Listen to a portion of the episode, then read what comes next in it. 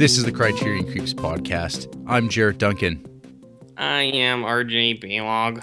And we're just two guys who have no other choice now but to creep our way through the Criterion Collection one spine number at a time in order of release. This week we're tackling spine number 11 in the Criterion Collection, The Seventh Seal, directed by Ingmar Bergman from 1957. But first, RJ, how are you? I'm not doing too bad, man. Not doing too bad.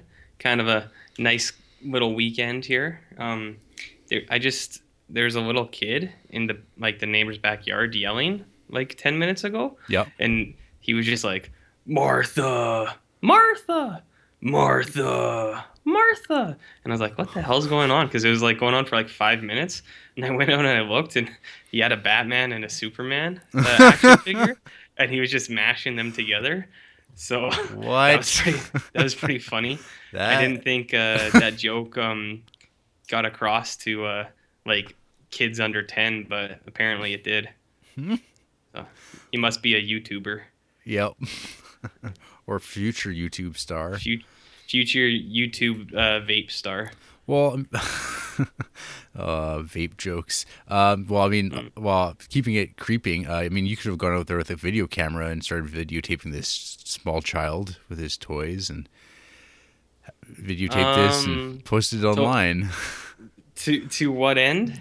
Just to educate the world, to show them the greatness of Batman versus Superman, right? See, you did it again now, because now the creep catchers or the hunters or whatever you brought up last episode, now you're gonna have to take this one for not safe for work, mild creeping. It's just, there's no chance anymore. We're gonna get shut down. Oh man, this is all I got.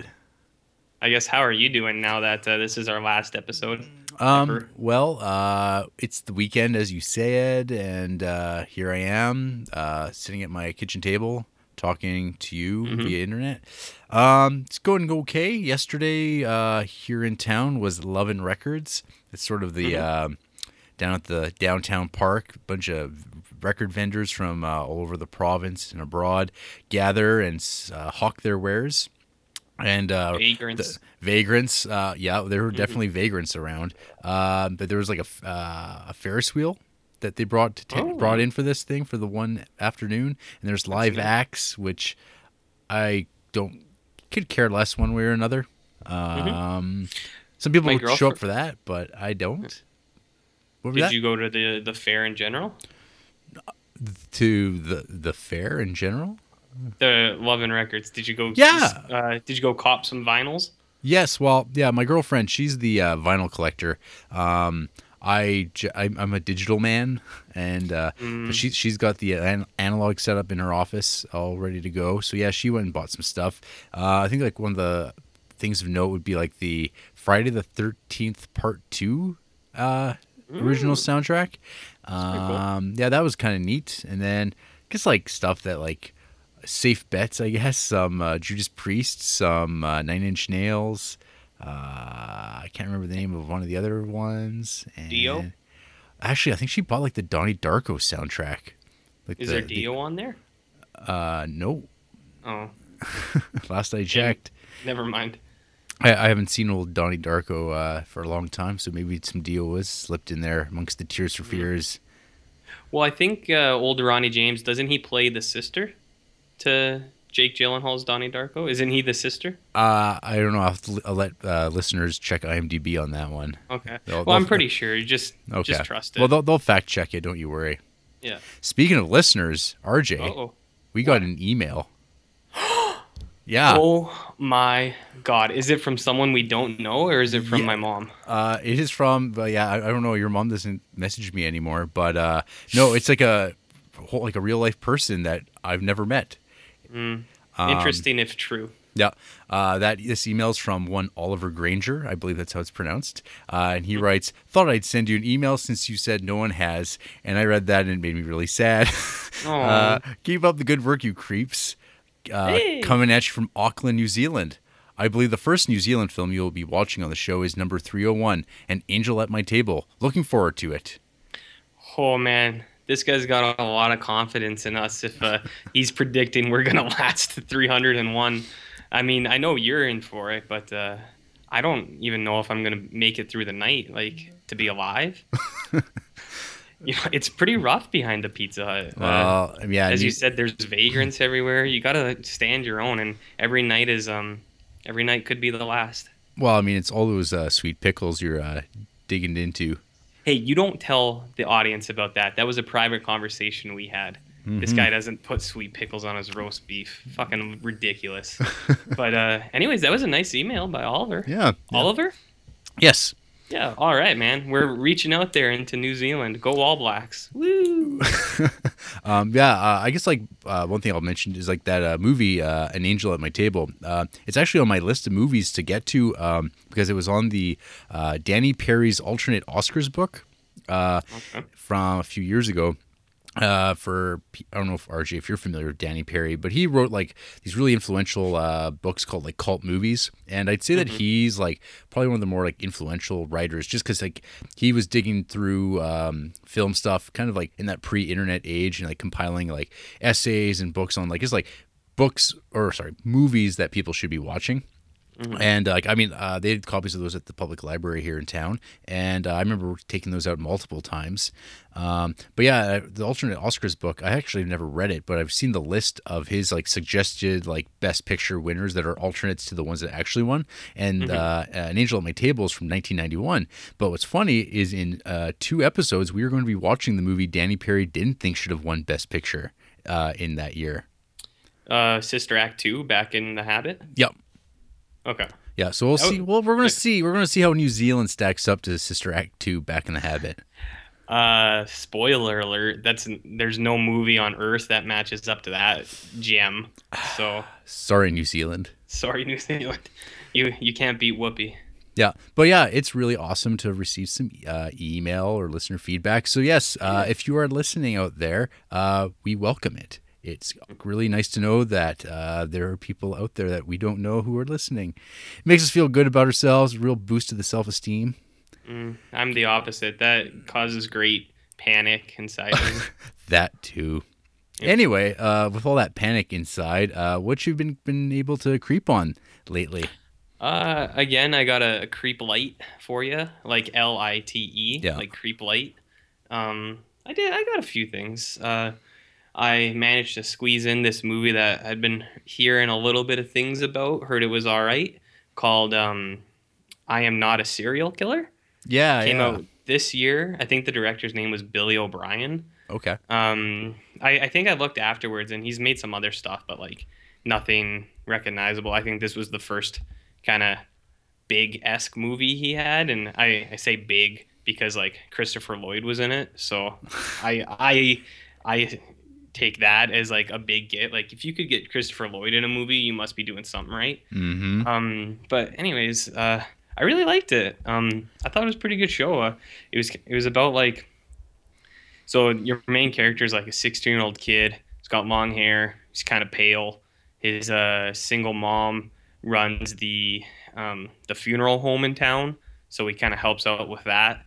And then you see him getting kind of bullied at school, and then you find out that he is somewhat secretly, but almost openly, like he thinks he might have the potential to be a serial killer. He has a therapist that he talks with like every day, and he feels like all of his attributes check off like what common serial killers have. Yeah. And like he feels like he has the potential to be a serial killer. And so it's kind of, the movie's kind of about like him interacting with people, knowing that like basically he has the, like I said, the potential to like do these horrible things. And then as he's kind of creeping through his town, did you see what I did there? Mm-hmm. Did you see what I did there? Yeah, as he's creeping through his town, he finds out that some of his neighbors aren't exactly what they seem to be, in basically small like Anytown, USA is where it takes place. So it was pretty good. Like there's kind of like there's a twist in there that I won't give away, but I liked it, man. I thought it was pretty cool, like for what is obviously like a low budget indie film. I thought they did a really good job. Like it looks really good. The score is really good. And I even thought the story and dialogue was pretty good. What kind of score does it have? It starts off with like some metal, and then it goes to like some synth stuff later on. Yeah. So I appreciate that. It's like, so it's basically, I think it was all filmed in Minnesota, and like half of the movies during like the Christmas winter season. So there's lots of shots of him walking around and like steam coming up from manholes, and like him walking to like synth music and stuff like that, with lots of neon lights everywhere. So I dig that stuff. I think that's super cool. Yeah. There's a really funny moment where like they're exchanging Christmas gifts, and it's like him, his mom, his sister, and his aunt, and he gets like all three of them the exact same thing, just because he's like, he doesn't care at all. It's pretty funny. I liked it. So I don't know. Have you heard of this movie? It's been popping up on my Letterboxd feeds, because there's been a lot of people who've been checking it out, because it's on video on demand, I guess, right now. And yeah, it seems like it's all been fairly positive. I haven't heard anyone really dislike the movie at all. Mm-hmm. And I guess like, yeah, people just kind of talk about how like, I guess Christopher Lloyd really wasn't in the trailer, or people didn't think he played like a important part in the marketing, but then you watch the movie and it's like, he's actually a real highlight. But I mean, that's Christopher Lloyd. So, fuck yeah. There you go. Yeah. He's a highlight. He's doing pretty good. Like for how old he must be, I think, like he looked pretty limber, like he could still move around and stuff like that. So that was really the big draw. It sounds like they oiled his joints. There is a nude scene with him, so oil might be involved. I'll let you discover that on your own. Mm-hmm. But no, yeah, he was really good in it. He had a pretty big role, and that was actually kind of the big draw of why I wanted to watch it, was him. I wanted to watch, for this week, I've been really thinking about Tim Curry lately. So I feel like I've missed him, and I was going to watch Legend, because I don't think I've seen that since I was like 5 years old, but I couldn't find my copy. So I went from Tim Curry to Christopher Lloyd. I settled on that. Maybe next week I'll watch Clue, and I can get both of them and have the best of both worlds. Or you just watch Dennis the Menace for your more Christopher Lloyd. Oh, I love him in that movie where he's eating those beans. Fuck. Yeah. It's awesome. It's one of the best scenes ever. Good old Switchblade Sam. Oh, fuck yeah. Yeah, he's wicked in that role. Hey, you want to hear a funny, speaking of Dennis the Menace, you want to hear a funny Dennis the Menace story? Okay. I had a neighbor that was like one house down, and like they were basically like family friends. They had a son and a daughter that were like my older brother and older sister's age. So they were all friends and stuff, and like we'd go hang out in there. And I guess, I don't really remember this, but I guess when I was little, like 5 or 6, or I don't know, like under 10, I would like just go into their house, like without being like welcomed or anything like that. And the one time the guy who lived there, family friend, like I said, he came like home, and he like opened the door, and I was just sitting in front of the TV with an entire bucket of ice cream, and I was just eating the whole thing. And I was like, hey, Mr. Wilson. His last name wasn't Mr. Wilson, by the way. So from that point on, they all called me Dennis, because I was just like a little fat kid who basically broke into people's houses and took their ice cream. So just like it's like very Dairy Queen Dennis the Menace. Yeah, exactly. So tales of a fat kid. We will continue with that another day. But you act like, and you make it sound like you stopped doing this. Well, I mean, you're still like entering people's homes when they're not home. Yeah, but I mean, stealing their ice cream, amongst other things. Yeah, their underpants, their ice cream, their virtue. Their virtue, yeah. Their very souls, you might say. Yeah. Yeah, so anyways, that's just a fun little story. So that was the only movie I watched, but update, Stephen King update, Jarrett. I finished Wolves of the Kala, which was book 5 of the Dark Tower series for Stephen King. Finally. Well, it was a fucking 30-hour audiobook. That was like 8 episodes ago that you started that thing, I think. Yeah, I know, but so I was only listening to it when I was like exercising, basically, and as a fat piece of shit, it was few and far between. So about a month. Yep. An hour a day, not even like under an hour a day. So that kind of works, right? Mm-hmm. That makes sense. Anyways, so that was pretty good. It's not one of the better of the books. I see it get like talked about a lot as a lot as being one of the worst ones, which I don't really get. I think it was basically on par with the third book, but so it was like the Seventh Samurai idea. One thing that was weird was, so books 1 to 4 were narrated by this guy named Frank Muller. And if anyone out there's like an audiobooker, you'll know he's like a primo dude. He narrates the shit out of books. Like in book 4, The Dark Tower, there's like 90 fucking characters, and he always nails like their accents all the time. And I was listening to this one, and it was like a different guy, and I was like, why is there a different fucking guy? And he like gets the accents wrong, or like he forgets like what the characters sound like, basically. Or like Stephen King will do this thing in these books where like one character is talking, and then the next sentence will be the thought of the character in the paragraph that like it brings up later. So like the guy narrating it didn't know to like look forward to see was coming up next, so it would be like in the same character voice, but it was like a different person. I know that sounds like a really little thing, but like when that's all you're listening to is these audiobooks in succession, like I have been, like you kind of pick up on it. And I didn't notice, or I thought it was weird. And then in the afterword of the book, Stephen King comes in and he tells why. And I guess that Frank Muller guy was like in a car accident and he can't do voice work anymore. Mm. So that's really sad. Yeah. Yeah. Boo. So I don't know.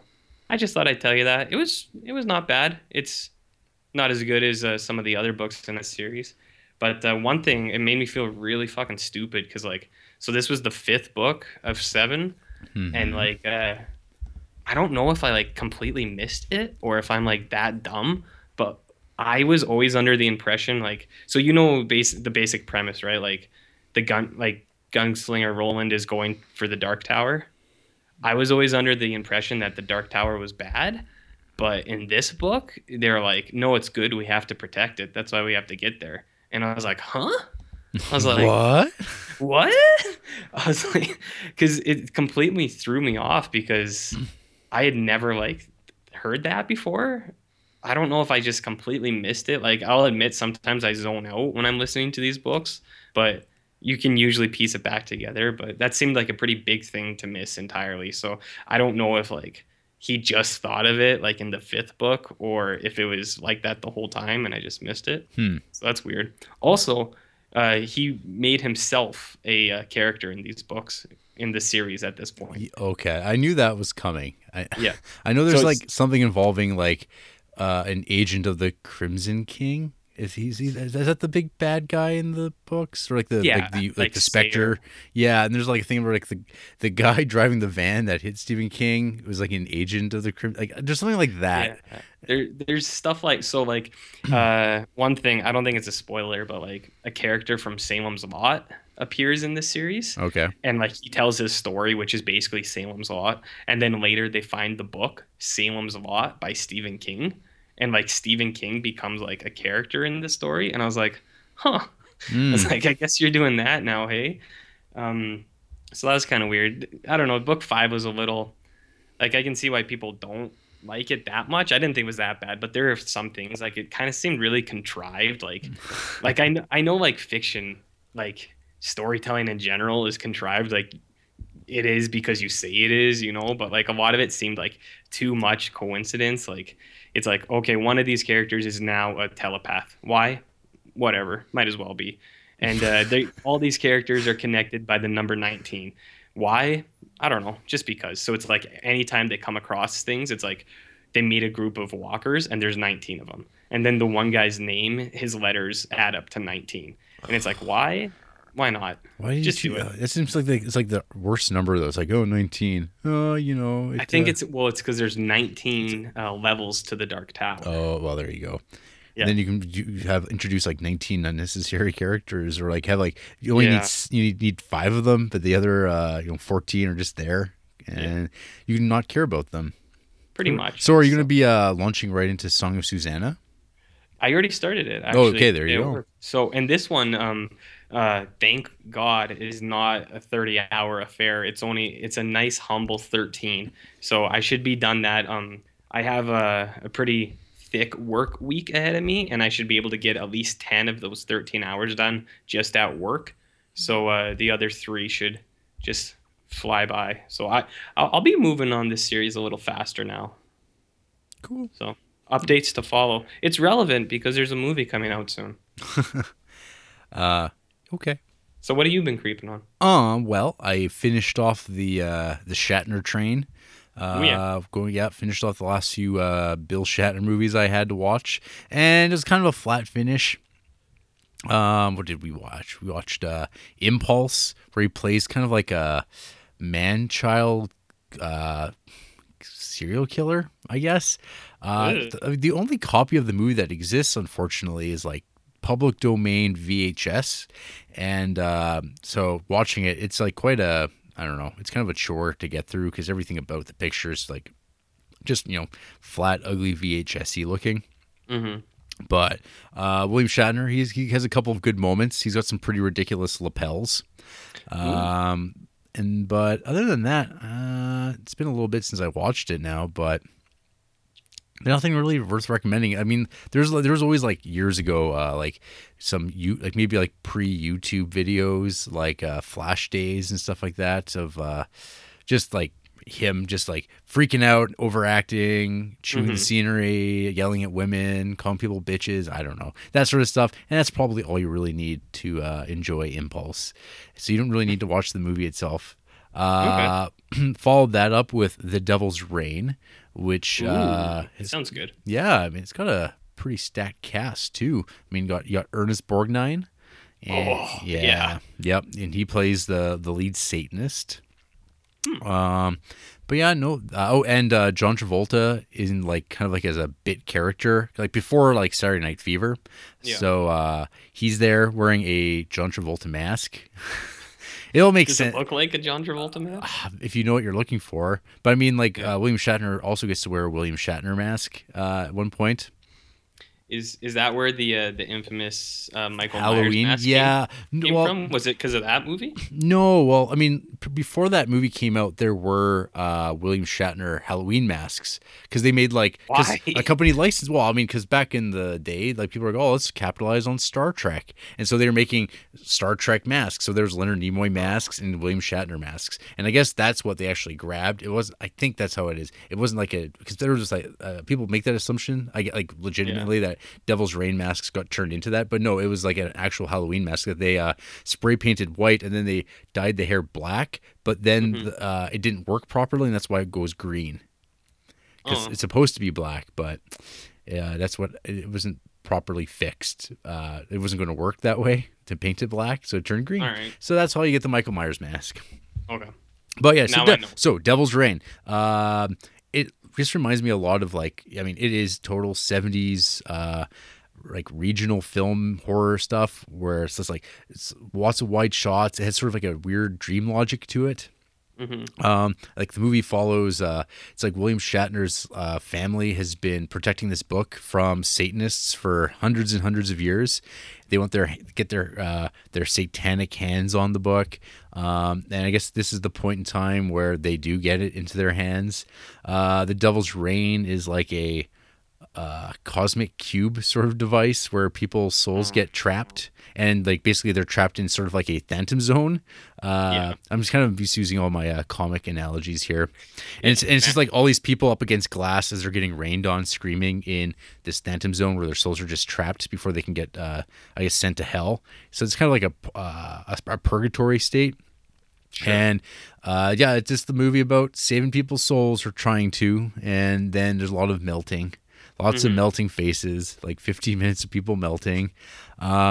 I would probably not recommend this to most people, but I liked it for kind of his goofy Midwest your Southwest America stuff. Because there's one movie called Race with the Devil with Warren Oates also versus Satanists on the roads, and it's right in that 1970s American Satanist movie movement that was going on. It's not there was hundreds of these movies, but there was a few. And it's just another one. It's got some really cool Satan makeup, or whatever you want to call it, demon makeup on old Ernest Borgnine. I saw that. I saw you put the pic up there, and I thought it looked pretty fucking rad. Yeah, so. No, there's some good visuals in there. Like, and there's like actually, I think like Anton LaVey of the actual Church of Satan. He has a credit as like a, lending his technical assistance, which I think it's okay. Like, I mean, that just sounded like in line with like him just like having a laugh at that. Like, yeah. But like, there's like a really awesome graphic of like you would definitely have this as, if there was a t-shirt where it's just like kind of like the, whatever, the pentagram with like all these like really great, like white lines on a black background. And it just looks great. Like super, very clean, kind of that, 70s mathematical textbook look. Yeah. It's just like, oh, that's really nice looking. And I mean, the movie's like super widescreen and no, it's fine. Like, it's like not an super interesting movie. I don't think if you don't like horror movies or 70s horror movies, probably just avoid this one entirely, because there's like the few really good ones are probably what you should stick to. This is just like for people who kind of like this stuff, which is okay because I do. Mm-hmm. And then I topped it all off with Kingdom of the Spiders. That features old Bill Shatner versus tarantulas. So going back to the discussion about animal cruelty. So this film, apparently they hired about like 5,000 tarantulas. Yeah. And I don't know, some of these tarantulas didn't make it to the other side of the filmmaking process. They're just like driven over, stomped on, dumped, thrown down chimneys, set on fire, just I don't know. It's just like, it's a lot of dead tarantulas. And but spiders are icky, so yeah, there is that. But there's that. Yeah. Well, that sounds okay. I don't think I'll ever watch the spider one, but that other one with Ernest Borgnine, I'll check that one. Yeah, I think, sure. Yeah, I think that would actually, of those three, it was the standout. I'd say overall of all the Shatner movies, The Intruder is top notch. I thought that movie was really good, and then Incubus was very, very good, and I don't know. After that, you'd probably be like just like Devil's Rain. For non Star Trek William Shatner, you'd probably be okay with that. I think he's also like in like a legitimate movie like Judgment at Nuremberg. I'm sure that's probably okay, but that's not what I'm looking for, I guess. I think your trifecta of clans movies and then Satan worshiper movies. I think that trilogy sounds okay. I checked those out, but maybe none of the other ones. Oh yeah, nope. That's what I'm here for. I don't got time for it, but you do. Apparently. Yeah. And other than that, I've been kind of continuing on with my whatever I called it a few weeks ago, my September Slaughter. Mm-hmm. Where I've just been rewatching like classic horror movies I hadn't seen for like a long time, which means like 5 years or so. So, I watched a couple of Criterion films on top of the episode the one. Yeah, some Videodrome, some Rosemary's Baby.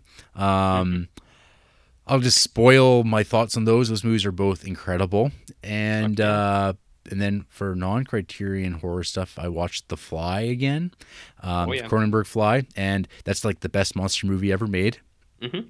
It's just so good. I mean, the one thing I kind of forgot about was that Gina Davis and Jeff Goldblum were actually a couple at the time that movie was made. So they have like this legitimate like chemistry that just like makes that movie so effective.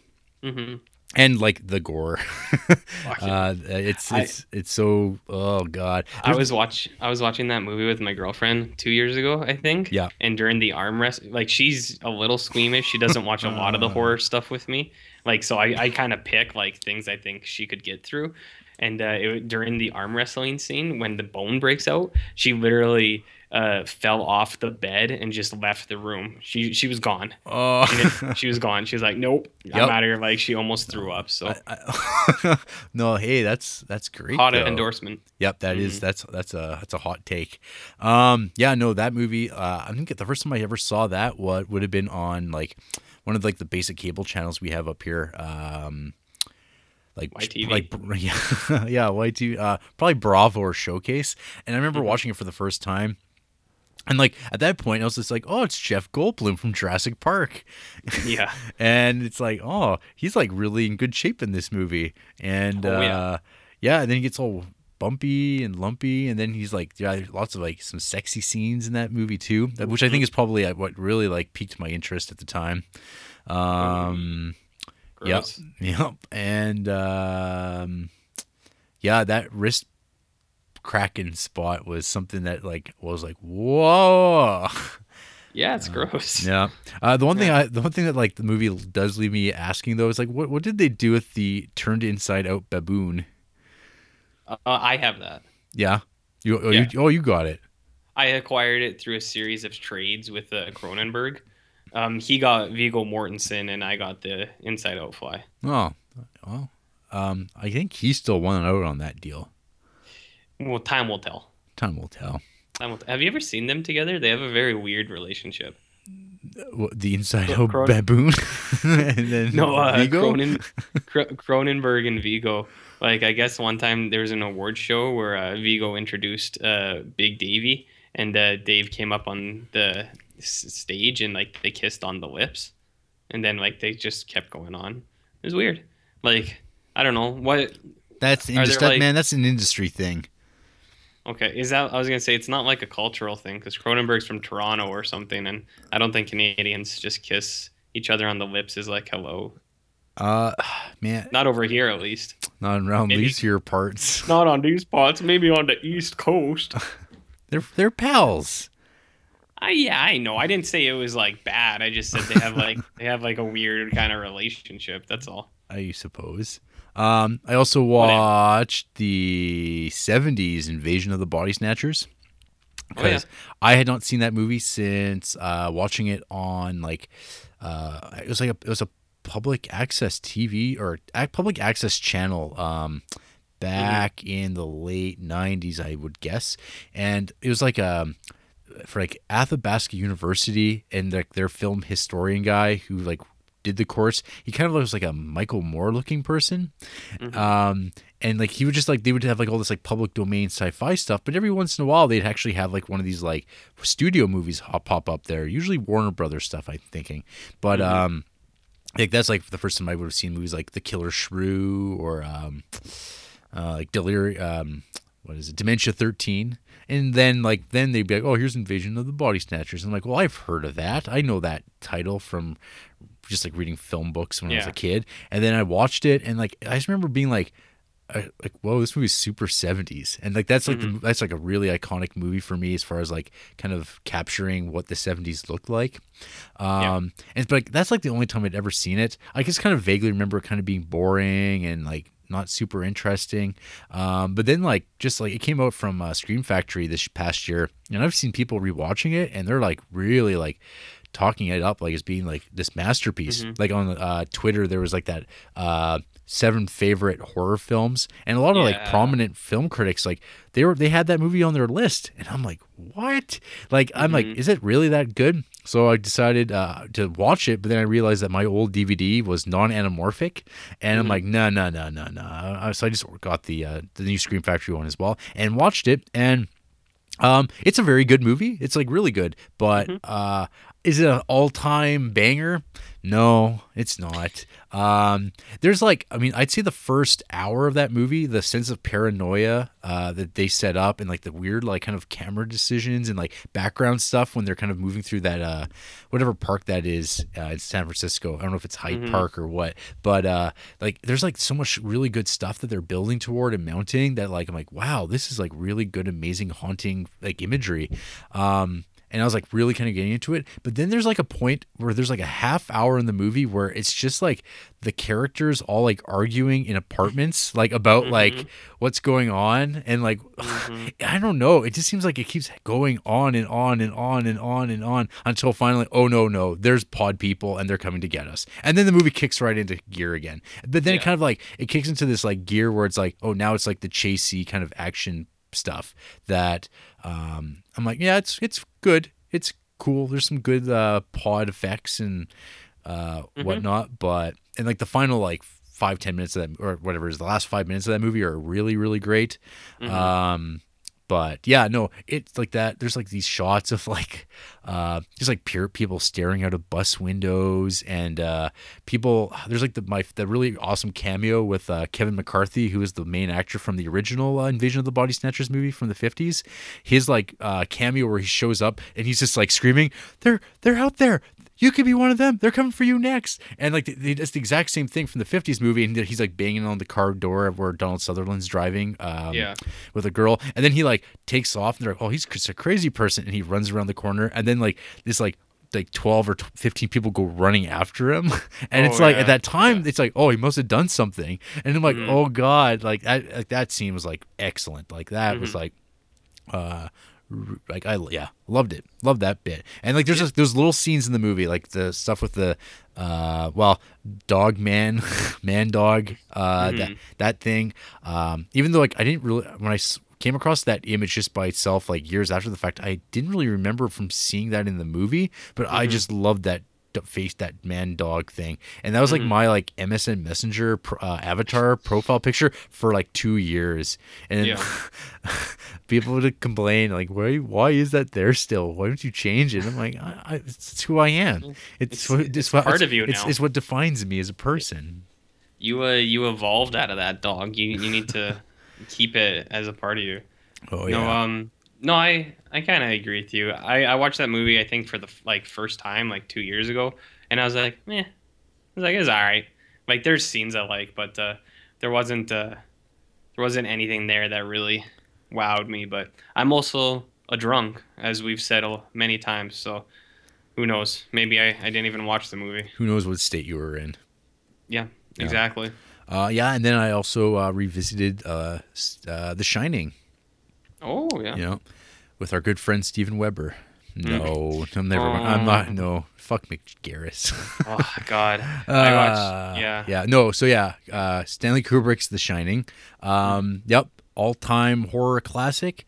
It. Man, like the funny thing was like when I was watching The Shining and Rosemary's Baby, I was like watching them, and at one point I was kind of like, how much longer is left in this movie? And then I checked, and it's like, oh. Fuck, these movies are like over 2 hours long, but like they don't feel like it's because like I hadn't like really partitioned my time out to watch like an over 2 hour long movie when I was like picking what I was going to watch, and so I was like, oh, I kind of been like annoyed because I was like, oh come on, why is this movie still has to finish up? But I was like, but at the same time like the movies are really good, so like yeah, The Shining. My big takeaway is like it's the first time I'd seen the movie since watching that Room 234 documentary, so there was like a lot of that stuff now in my mind with those guys kind of doing their sort of commentary track coming from all sorts of interpretations of the movie, most of them being wrong but fascinating. I don't know, have you seen the Room 234 documentary? Yeah, I hated that movie. Oh really? Yeah. Why did you... I hated it. Why did you hate it? Those people are fucking crazy. They are. It's like, if you look at this can of beans, it symbolizes the Native American genocide. That's correct. And I was Calumet. I was watching it and I was just like, oh God. I was like, if I want to listen to like a bunch of assholes talk about random crazy shit, I can go into the Pizza Hut.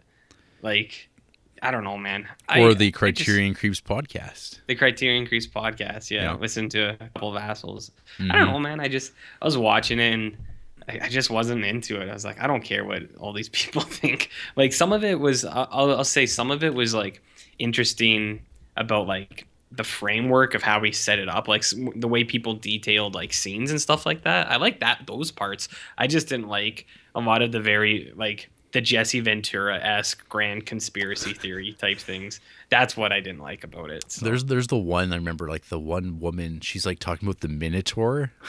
Yeah, and it's that's just like so ridiculous. It's so crazy. That's like one of the, like there's like the moon landing stuff, which is like that's been talked about for a while. I think for me like the Room 234 documentary, what I liked about it was that it gave you time to enjoy that movie in a completely different way. Like you got to see like even if you could zone out on what they're talking about and just like kind of, you just like imagine listening to like a different type of music, and you actually get to just watch the movie in slow motion, and you get to see like how edits are working and like juxtapositions are working and stuff. There's the one I think the one person who runs the website at the end, he put together like a film festival, and like he ran the film, but he played like the movie forwards and backwards and projected it on one screen. Mm-hmm. Like I thought that was like really cool. It was just interesting, like kind of as a thought experiment to see like how things would match up and cross over. Yeah. But yeah, no, like I haven't watched that director's follow-up film, like The Nightmare, because I've heard that that's not so good. But I mean, I liked Room 234. I mean, it's just a glorified like special feature on a Blu-ray kind of thing. Like it's not like a great documentary, but I think it's like an interesting little companion piece for like someone that's like a big Shining fan, which I've always kind of been a fan of that. Again, it's like another one of these movies I remember watching on TV, but that one I actually used to play on A&E a lot during the middle of the day. It was like The Shining, but it was also edited, so I never really got like the whole the bathroom scene with the like the old lady or young woman to the old lady thing, like because they usually cut that out quite a bit. Like or it's just goofy how they did that. So I have a few things to comment on that. I also saw that movie like on TV a lot when I was a little kid, and probably on like Showtime or Showcase or something.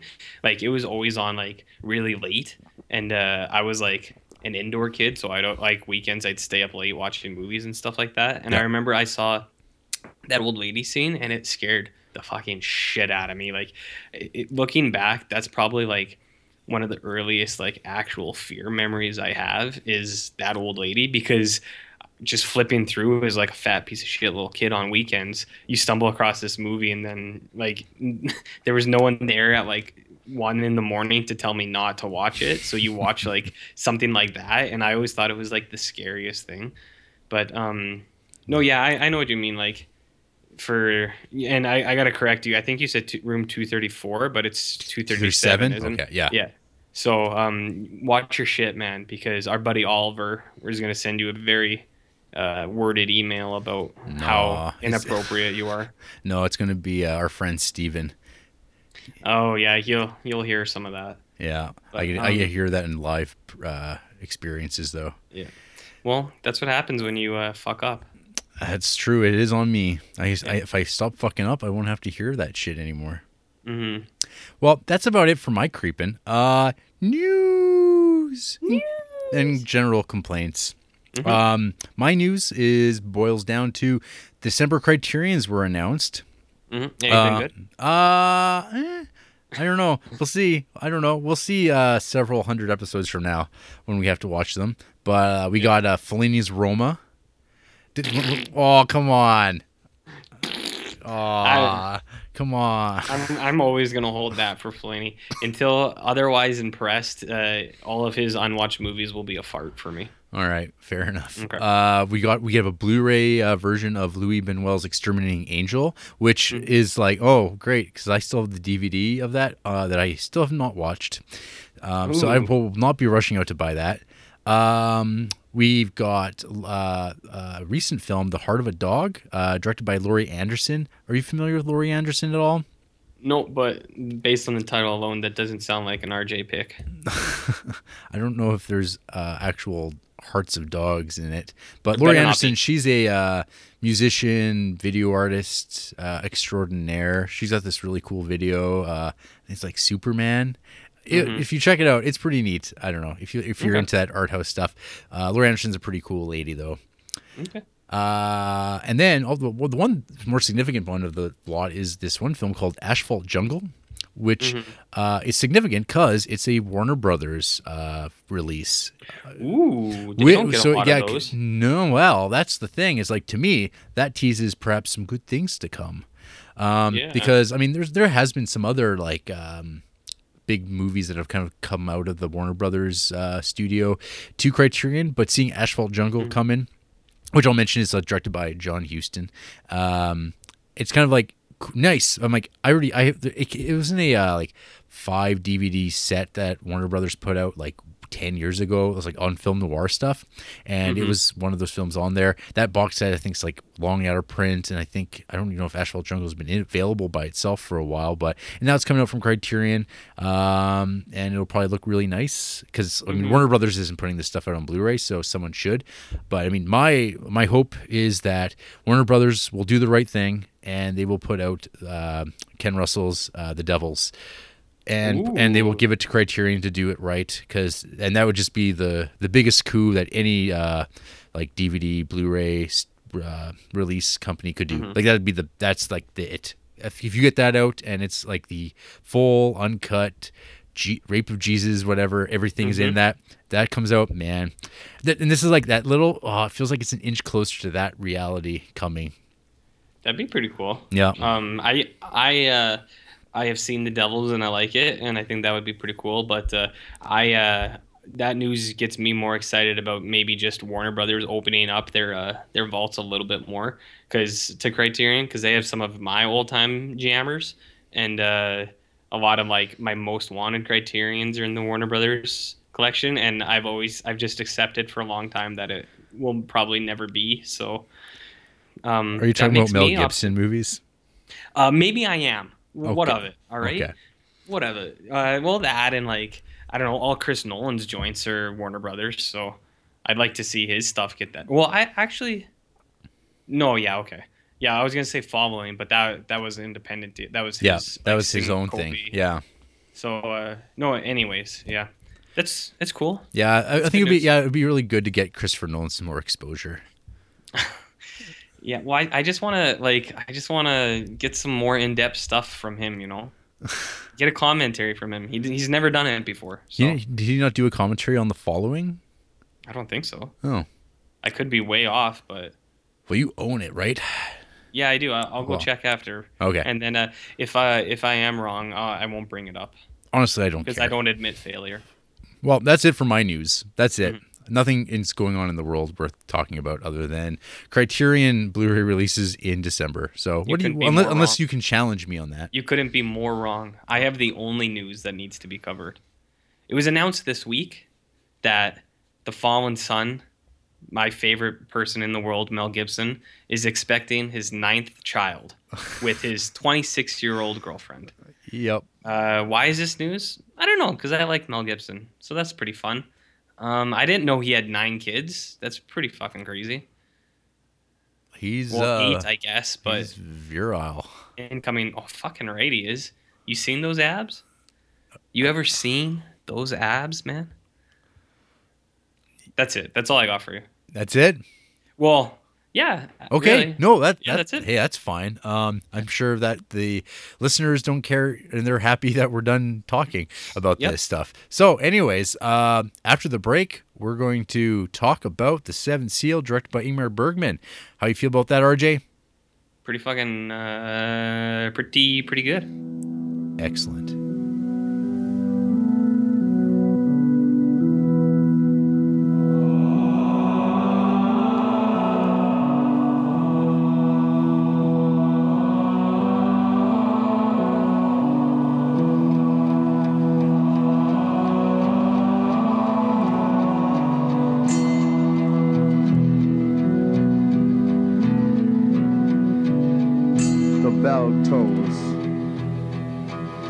Plague has struck, and diseased eyes roll upwards, as if knowing which direction their souls will travel. Bring out your dead. A woman in black cries as the deathly procession passes by, and monks moan in mass.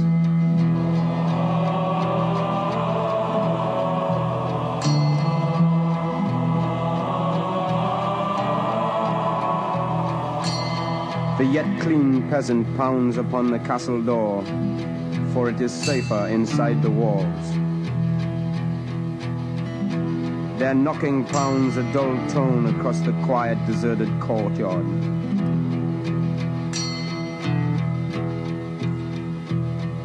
The bodies of unfortunates bloat in the hot sun outside the castle walls, and ones ignorant of all facts plunder the diseased corpses for remaining riches. Bring out your dead. And the bell tolls on.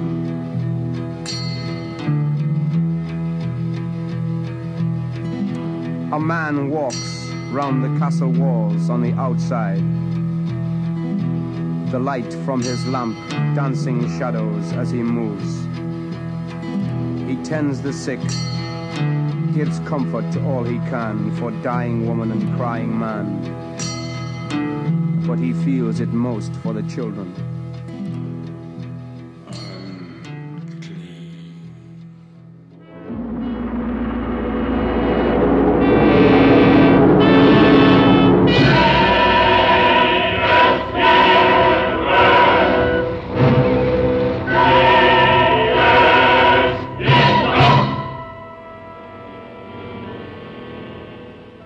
Slutar du aldrig att fråga?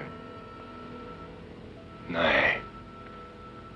Jag slutar aldrig. Upp till sitter herran, han är ganska fjärran. Men din broder Satan möter du på gatan. Vad har du gjort av min fru? Sommaren är förstås bättre än vintern. För på sommaren slipper man frysa. Men våren är det allra bästa. Då blir det där blåturans generaler! Akta dig så inte lägger det på käften. Så att du inte ens kan göra dina konster för turkar och kannibaler.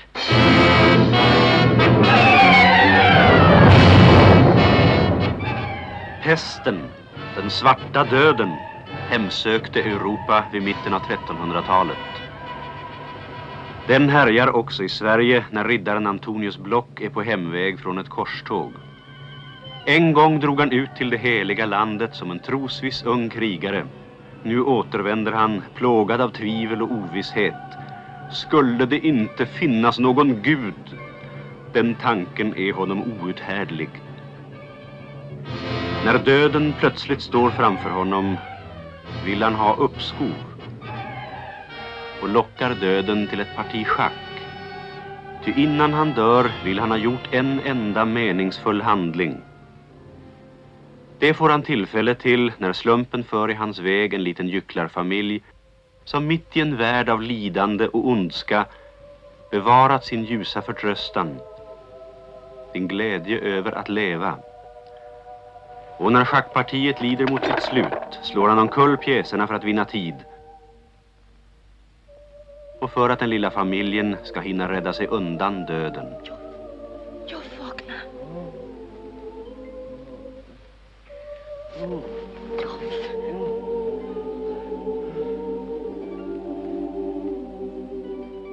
And we're back. And in breaking news, Christopher Nolan did in fact do a commentary track on Following. I feel like this must have happened in the last 10 minutes. Because I don't buy it. Very well. Mm-hmm. The Seventh Seal, directed by Ingmar Bergman from 1957. Synopsis. Death literally walks the land in medieval Sweden. Recently returned from the Crusades, we are introduced to disillusioned knight Antonius Block and his squire Jeans, discovering a plague-scarred world, making their way home. Exhausted and relaxing on a beach, death itself appears to Antonius. It would seem at this point the end has come for the two, but the knight challenges death to a game of chess and hopes to beat death. This amuses death, he takes up the challenge, and thus we get one of the most iconic scenes in cinema. After that, we're introduced to a second group of characters. It's a traveling troupe of actors, young Joff, Mia, and their infant son Mikael, along with fellow actor and manager Scott. Here we are introduced to a pastoral image of medieval life, but in between making the towns, making dates, we see that Joffs has images and visions that he gets that other people don't see. It's kind of left to our own devices what that's all about. Yeah. Then back to Block and Johns. They're continuing their journey home to Antonius Block's wife, who I guess lives in a castle. And they're in this journey. They come across rotting corpses, abandoned churches, talk of ominous omens of darkness and death, and two-headed cows and horses eating one another. Just general end times sort of things going on. A young woman is going to be put to the torch because she's been accused of a witch, which is something that would happen in medieval Europe. Antonius while at one of these abandoned churches on his way back home. Starts like spilling his guts to a priest he thinks about his disillusionment and worldview and the emptiness and meaninglessness of this world that he finds himself in. But it turns out it's just death sitting there waiting to get some sweet tips on how to beat him in chess. Mm-hmm. They come across a man named Ravan, who apparently was the one who inspired Antonius to head out to the Holy Lands to crusade. And now that same man is caught up in raping and robbing his way across this now plague-ridden land. John's the squire. He breaks up one of these rapes of a servant girl, who then he takes on to his own services, I guess, on their way back. At this point, our whole cast of characters are now in the same town, along with a procession of, I guess, was it flagellants? Flatulence. Yeah. Thank you. And there's blacksmiths' wives who like getting banged by actors, and some more doom and gloom.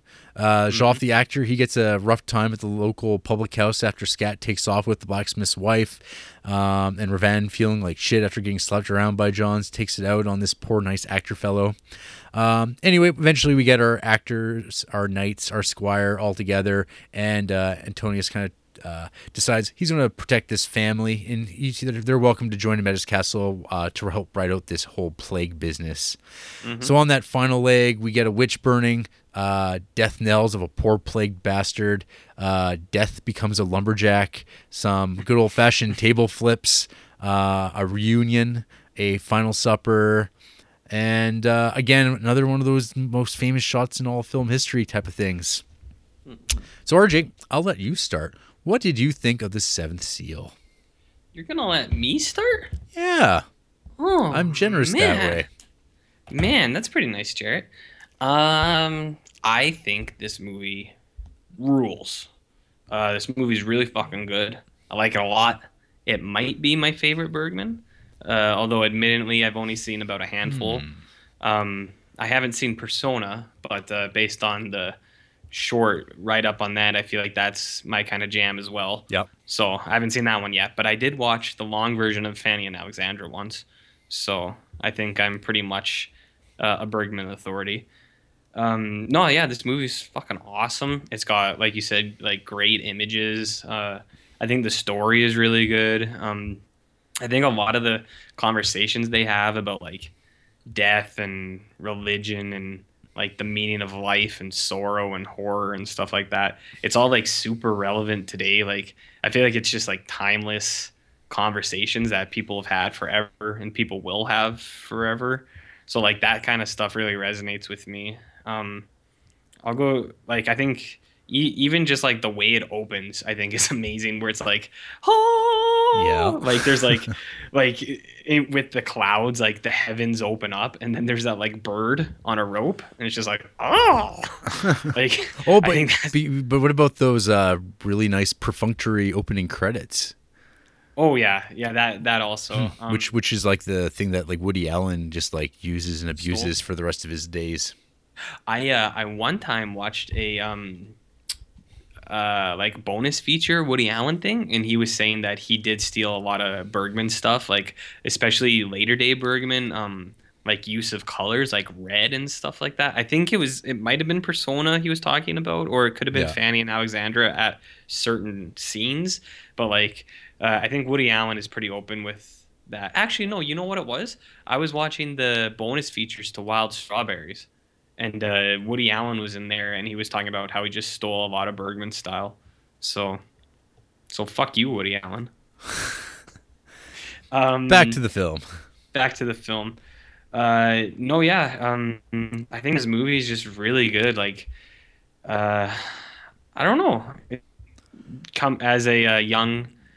As raised a young Catholic boy, I feel like a lot of this stuff is very personal to me, and you know. It's just real life, Jarrett. It's real life and God in the heavens. Huh. I have a lot of individual things to say too, but okay. I don't know if you want to. Well, you want to get your say. Yeah, in, or? We can back and forth a bit. Yeah. So I guess the first thing I wrote here was back in black and white in a language and land I don't know.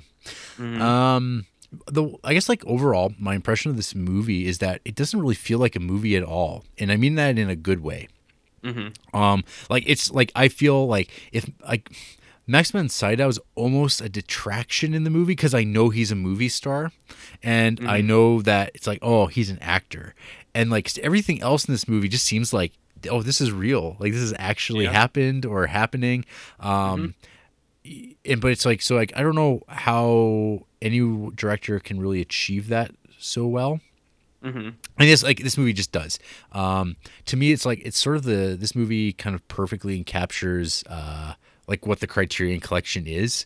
Like I couldn't think of like a more like perfect candidate for the Criterion Collection. Mm-hmm. Yeah. So let's see, going along here, it kind of falls into the like realm of like one of my favorite subgenres, of which there's not enough, and that's medieval horror. Yeah. Yeah, there's just something about that particular, like that era. Like I guess we're talking like, what is this, 14th, 15th century Europe, and this whole idea of like all these like people living in a world without electricity, which just means like there's no light. Like so, you're living in a world of torches and flame, mm-hmm. and like when darkness is actual darkness. And I guess the whole thought process of people. Like when you had spare time where you weren't spending like every waking moment of your life trying to just survive and kind of move on with your day, and try go to sleep and hopefully not be killed while sleeping, because somebody could come along and kill you in your sleep, and there's like not like there's really detectives around investigating your death accurately, mm-hmm. And like so when people are like, you know, just making by and they stare off into the darkness, like what do they see? What do they mm-hmm. imagine are out there? And then that goes into like sort of these like these wonderful sort of like religious paintings of like demons and stuff like that exist. And whenever I see those type of paintings, I always kind of imagine like, oh, people might actually think this is what's going on, just mm-hmm. like in that darkness. There's a great like line in this movie when what's his name, Yoff the Squire.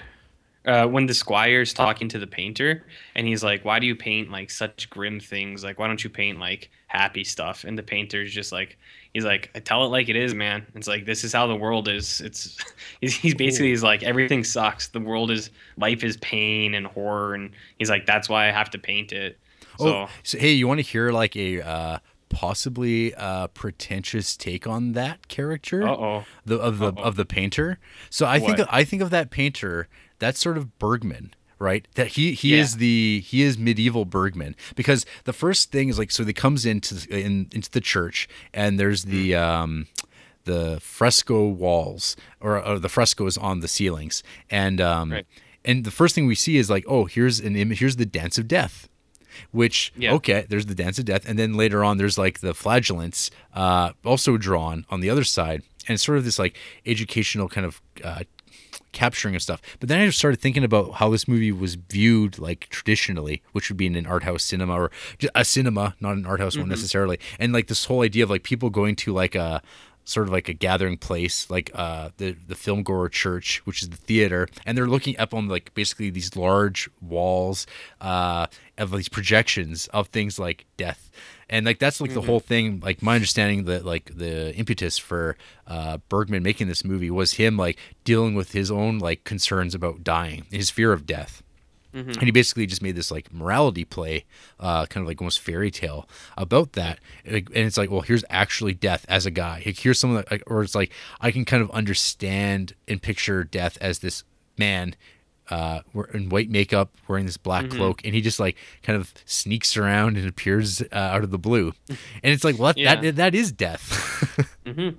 No, yeah, I love like the interpretation of death. Like I too picture him as like just a frail old man, but like kind of weaselly. But I always picture death to have like skeleton hands and arms. So like he'll have a face like that guy, but like his hand would be like a skeleton hand because it'd be spookier, you know. Spooky. Yeah. Anyways, keep going. So like it's like that's about all I really got with my thought process on the Bergman as the fresco painter kind of figure, because like in that it's I think Jean's the squire. Yeah. He's sort of like, well, what's the point of this? You're just like going to send people to church or whatever. And the guy's like, well, that's not really my problem. I'm just here depicting what I'm depicting. Yeah. Like he's a visualist, I guess. Like he's there to like show the images, and these are the things that are like he's observing in the world around him, and like he's depicting them. And it's like people do with that with what they want. He's like he has no answers. Right. And I think that's kind of he's like just telling it like it is. Yeah. That's all. I mean, that's kind of like what any artist really does at the end of the day. It's like, well, you make of it what you do, and go about your business. Go about your business. Please. Yeah. So, like, So, like, Max von Sydow, he's sort of the, I guess, like, he's the Mifune or, like, De Niro to Bergman, I guess. Oh, yeah. Yeah. Yeah, he's his guy. He's pretty cool. I don't know if you saw, but he was in that new Star Wars movie. So I think he's got a pretty bright career ahead of him. Didn't he? He's an up and coming hot youngster, Max von Sydow. I don't know what I'm talking about. I don't know. So this is kind of like another piece of apocalypse cinema too. Yeah.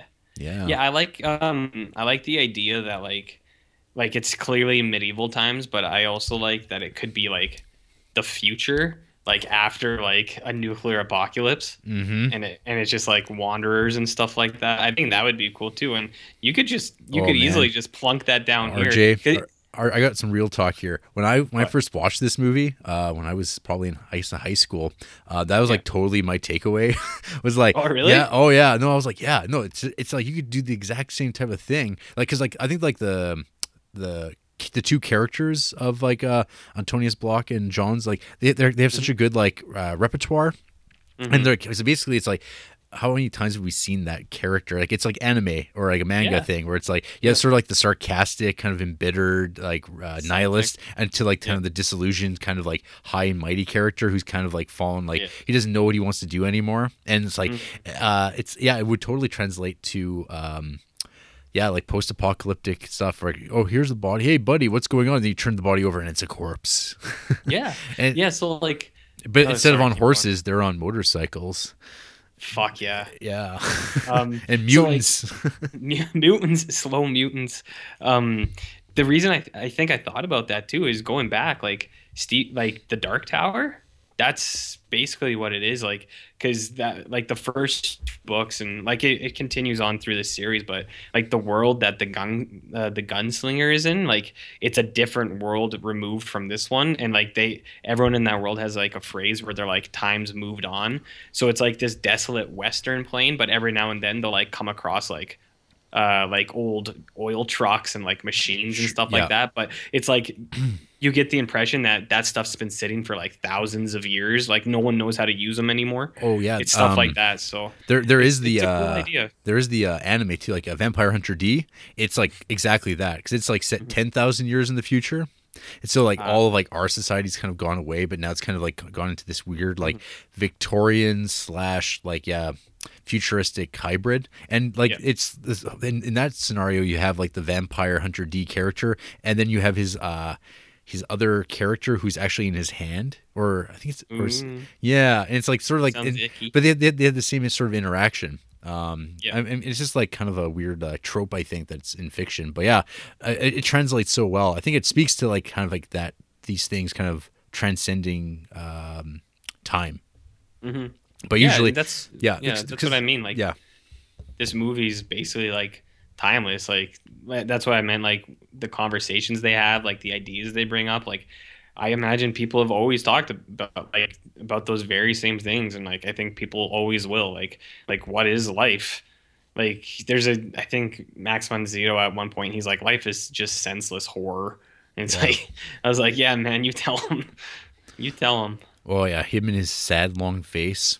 Fuck yeah. No, there's just like or just scenes like when the woman like she's like going to be burnt, and like they're like, what does she see? What's going on in her eyes? And he's just like, there's nothing there, and it's just like, yup. You know what I wrote down at that moment, Jarrett, that I thought I'd bring up to you? Yeah, I put martyrs prequel? Question mark. Yeah. What do you see in those eyes, Jarrett? Yeah. And then you go, oh boy, I'm gonna go and I'm gonna go top myself. Yeah. But no, yeah, like even all that stuff, I think is fucking awesome. Like I love, like you kind of said, like that dark gothic horror types things, like like witches and plagues and like stuff like that. Like when the actors get interrupted by like the March of the Damned, that scene is so fucking good. Yeah. Like where it's just like people like you said, like whipping themselves. There's like lepers that like can't even walk. And then there's that one dude who just comes out and basically like tells everybody like what's wrong with them. He's like, you there with the fat face. It's like, you're a fat loser and you're going to die alone. Even like he just tells everyone like their problems or like what's wrong with them, and then like to cap it all off, he's just like, and everybody's gonna fucking die. He's like, so none of this even matters. Like that whole sequence is just awesome. I think it's I mean, it's such a play against the type of character too, where it's like in like your historical depictions, I guess you'd have these like very loving sort of like priestly figures, but it's like some of these people are just like these are like, man, imagine being like a rural kid who's like been taught how to read and write, and then like you're now like out there and you've been thinking about like God and the world, and you see what the world is. Like, yeah, you're gonna have a pretty harsh, brutal reality of like the way things are, and like you're gonna be part of like this like monk priest class, and like you're gonna be above it all, and you're there to save people. You're going to talk a particular way, and I think it's like a more realistic depiction here in The Seventh Seal than usually you would get. Yeah, that's kind of why I like it. Yeah. Well, I mean, it's funny, too, that I mentioned, like, the Devils earlier, and then now we're talking about Seventh Seal, because, like, there is, like, both so much in the same space for me. It's, like, depictions of, like, just madness in, like, this, in, like, one of my favorite backdrops is that you're kind of... a pre-18th century Europe where it's just like dirty, filthy, scummy, miserable, wet. Like it always seems like it's like wet, it's raining or something like that, and you're trudging through mud and like, well, we don't have motors yet, so we have to walk every step of the way the rest of our lives until we die, and then we're going to have children, and they're going to continue doing the exact same thing. It's like part of this like march in progress through time, and it's just like, oh yeah, we have it better now than we've ever had before, and we kind of lose sight of that on a regular basis. And so like, once again, this film does an excellent job of creating a sense of space and time that, it's like totally convincing. And there's there's like all these like speeches and like monologues and dialogues in the movie. They're all like variously important, I guess, to like these things that Bergman's probably having in his own head or with his own like circle of friends or family, and just like it's real talk, I guess. Yeah, real talk. Well, so like I first saw this movie like a year or two ago, and I really dug it then too. And so like I looked into this Bergman guy. I want to see what else this guy was into, and like I saw like particularly with this movie, like I guess it's a theme in all his stuff. But like what he was saying, he was like because his dad was like a super strict Catholic, like. As you see in Fanny and Alexandra, I guess, and we'll get there, but like how he was kind of like raised like that, and then when he was older, he didn't really know what to believe, and like that's kind of, I think that really shows in his work, like especially through like Max von Sydow's character where he's talking about like blind faith and stuff like that. He's like, it's not enough to like believe in something that is never like responsive, and like the silent God and stuff like that, and I think that stuff's all really cool, and it shows a lot in his work. And I just remembered one thing actually that's kind of interesting is, I guess like when Bergman was younger, he like his parents or like also did like a funeral home type of thing, or like I don't know if it was like a church thing, but like I remember reading somewhere that like he had to carry corpses around as like a little kid, and like that some of that like came back in the movie. And the only reason I bring that up is because that's like when I was talking about that movie, I Am Not a Serial Killer, is like the kid works in like a funeral home and he's dealing with corpses. So I guess it could have been Bergman. Could have been him. He could have been a killer. He could have been hanging out with Christopher Lloyd right now if he had played his cards right. Yep. Yeah. Not being dead. Yeah. Ingmar. Oh, Ingmar. Big Ing. Big ink. Yeah. Yeah. So, like, yeah, another thing with this movie, too, is, like, if you, like, read about this movie on paper, it doesn't sound like it's a good time at all. But the movie's actually got, like, it's really punctuated with, like, some, like, humor and, like, just, like, kind of, like, I think I mentioned before, like, this, like, these pastoral scenes. And it seems like it's, like, not that bad. Like, there's, like, enough there to, like, I guess get you through the rest of your life. Like, when you're, like, if you were living in this scenario. And, like, the stuff with, like, the blacksmith and his wife and stuff like that. I mean, that's all, like not Pilgrim's Progress, but like just like that's like beckons back to like like old poems and stuff like that, and like they're just like that old chestnut of getting cuckolded wandering by your wife and stuff like that. Yeah, it's all hilarious, and he's going to kill you. He's going to cave your head in. I have two things that I wrote down that I really liked about like those specific characters. Number one, have you ever seduced somebody with a chicken wing, Jarrett? Can't say as I have yet. Well, you're not really living then, I guess. No.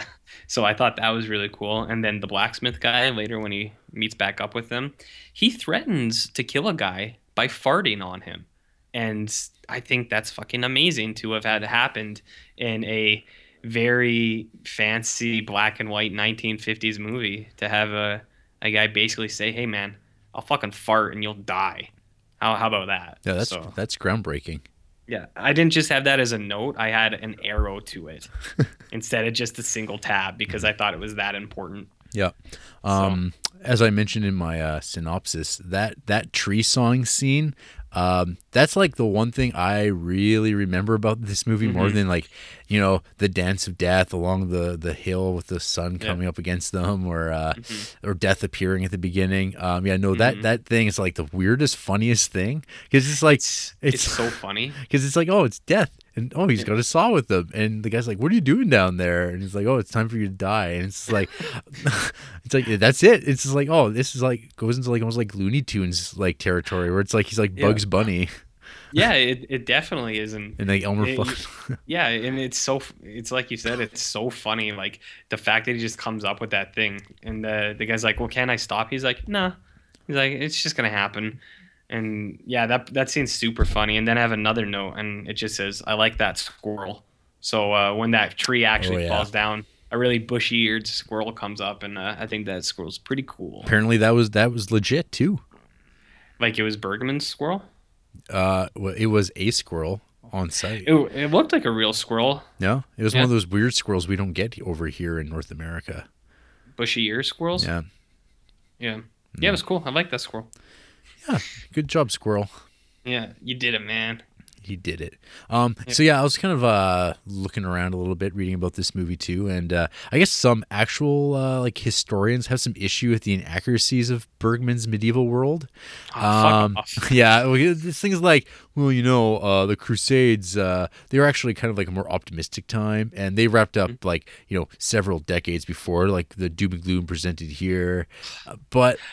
Yeah, sure. More optimistic. Like, yeah, okay. Why don't you go back there and, like you said, get fucking trench foot and, like, just wading through mud your whole life and tell me that it's optimistic or that you're having a good time. Yeah, I was like, oh, you know, the Black Plague didn't actually happen when it said it did. And it's like, yep. I'm like, yeah, that's neither here nor there. It's just it's like trivial things that like don't matter. It's like it's like I nitpick about things like, you know, in Batman movies, why doesn't he show his abs more? Like, but deep down, it doesn't really matter, only to me. So these guys just need to chill out. Yeah, that's what I think.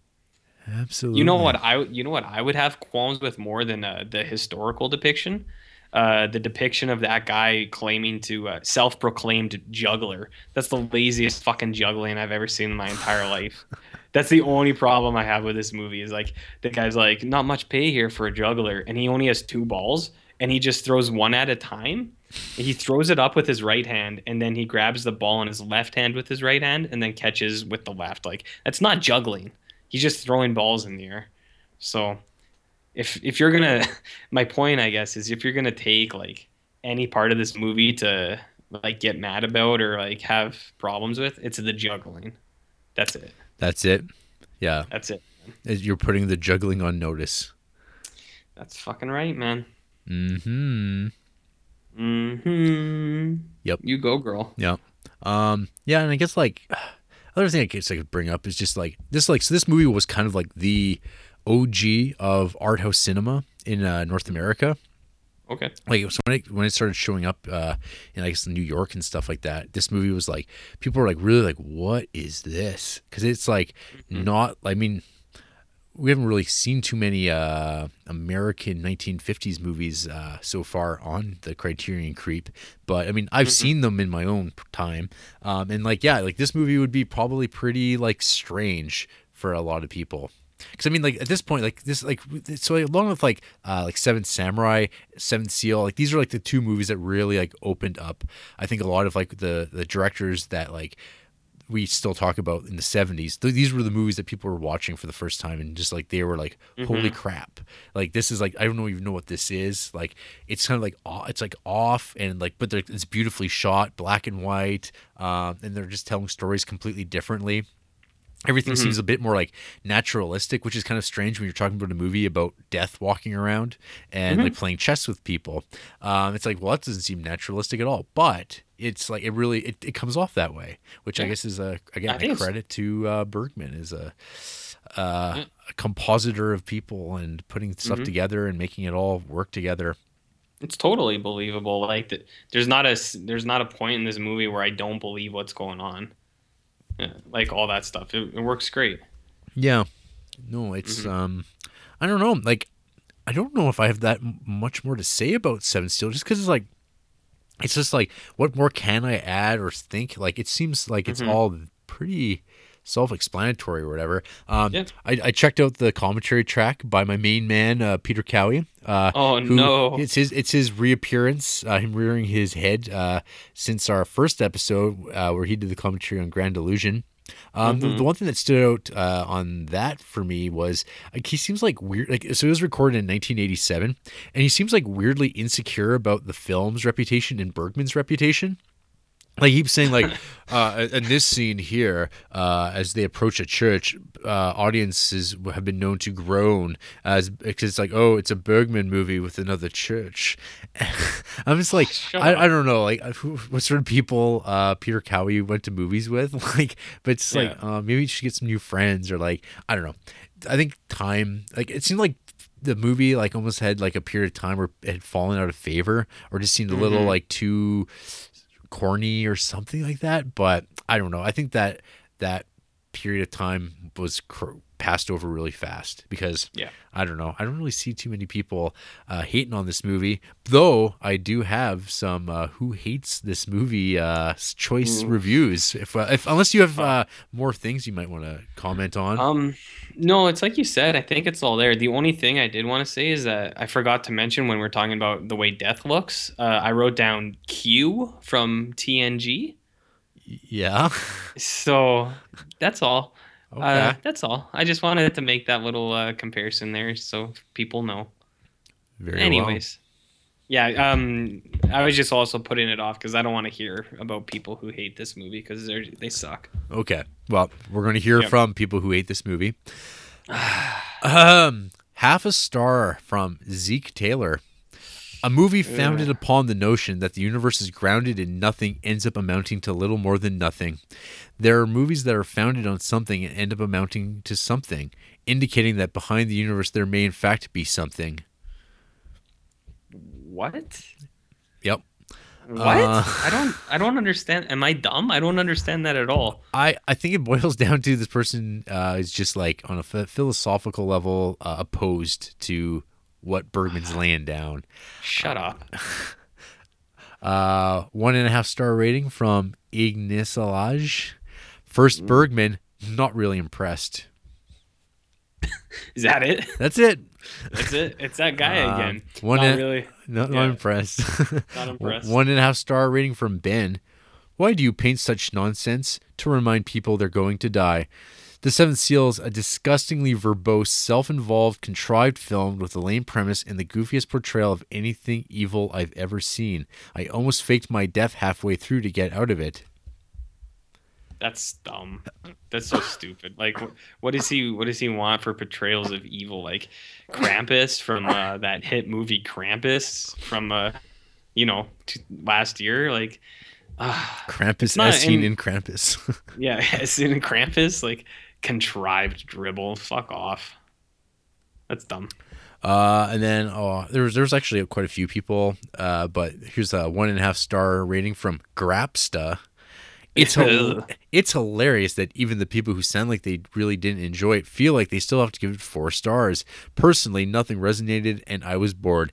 Gave up halfway through.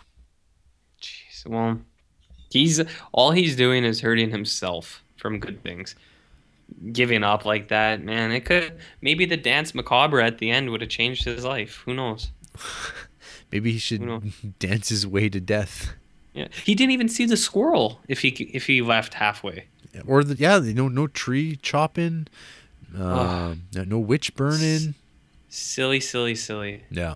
Oh, you know what? I'll throw this one out there. So I've been scoping out those Roger Ebert great movie reviews on the movies we've been watching, and like one thing that I found like incredible with old Roger Ebert is like he just gets like factual information wrong a lot, and I mean, like he just like it's like us, yeah, like us, we're up there too, I'm sure, but no, there's just like things where he'll say like certain characters are in cages when it's like, No, they weren't in a cage in that scene, but he'll just say that. And I mean, I get that. Like he was probably writing about 4 or 5 reviews a week at a time, and so he when you watch a movie, say in the theater, like you write your notes down, and like you're kind of maybe half remembering stuff when you're putting it down, and you can't go back because your job's live. But like I'm assuming when he wrote his Seventh Seal review, he had a copy of it like on hand. And he'd be able to maybe fact check this stuff, or like his editors would, like, I mean, they can't necessarily go to the movies to fact check him either,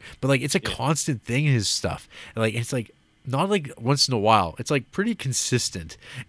And I'm like, oh, I don't know if anyone's ever thought about bringing that up to him. Obviously now the point is moot, but I don't know. I'm going to keep an eye on that, and I will be bringing it up as I notice the Roger Ebert like factual inaccuracies. Okay, because that can be a new segment. Yeah, what did Roger Ebert say about a movie that was not actually accurate at all? Yeah, just to pile shit on his grave. Mm-hmm. Okay. Well, All right. Well, yeah. Anything else? No, man. I think that's good. Yeah. I like this movie. It's really good. So, yeah. I mean, I'd say that it's like, yeah, it's in the top echelons of the stuff we've watched so far. Oh, absolutely. And hopefully I put it on par with Seven Samurai. Yeah. For me, I put them both at, they both have top spot right now if they could be shared. Mm-hmm. All right. So. Well, I think that's it. Yeah. Okay. It. Well, hope you enjoyed listening to all that, people. And after the break, we will, I don't know, push some social media shit on you. Woo!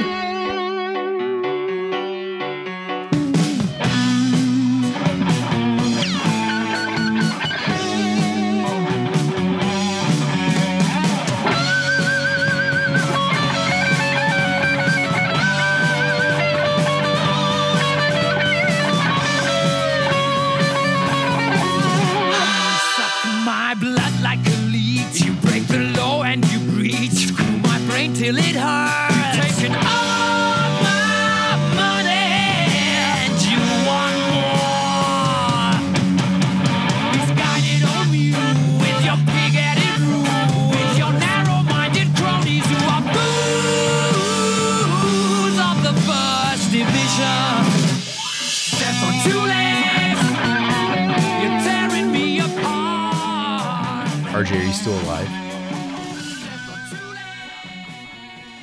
Oh, I just remembered I had a sweet joke about SEAL Team 6 and how Seventh Seal was a sequel. Fuck. Oh. It'll never be now. Do you get it, though, Jarrett?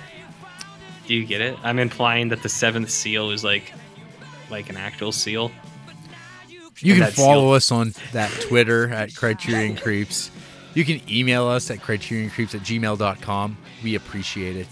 Facebook page exists. Criterion's on the Tumblr Creeps thing. Instagram, We're on Letterboxd if you can't wait to see what we're talking about next. I'm Jarrett Duncan, and he's Barnloaf. We're on SoundCloud.com, Criterion Creeps, Stitcher, and iTunes. Please subscribe. Please review. Please rate. All that good stuff. Mm-hmm. Follow us. Do what's right. Hey, RJ. Right. Yo. Our spine number 12 for our next show, it should have been number 11.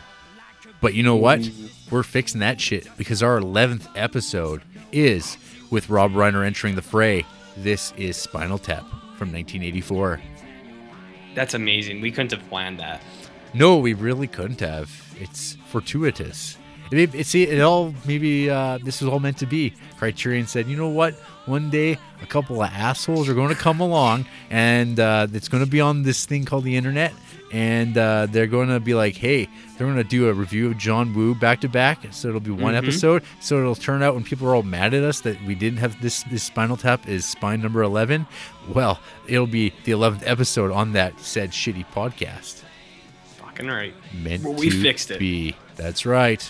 Mm-hmm. Well, that is too sweet, my friend. Toot sweet. See you next time.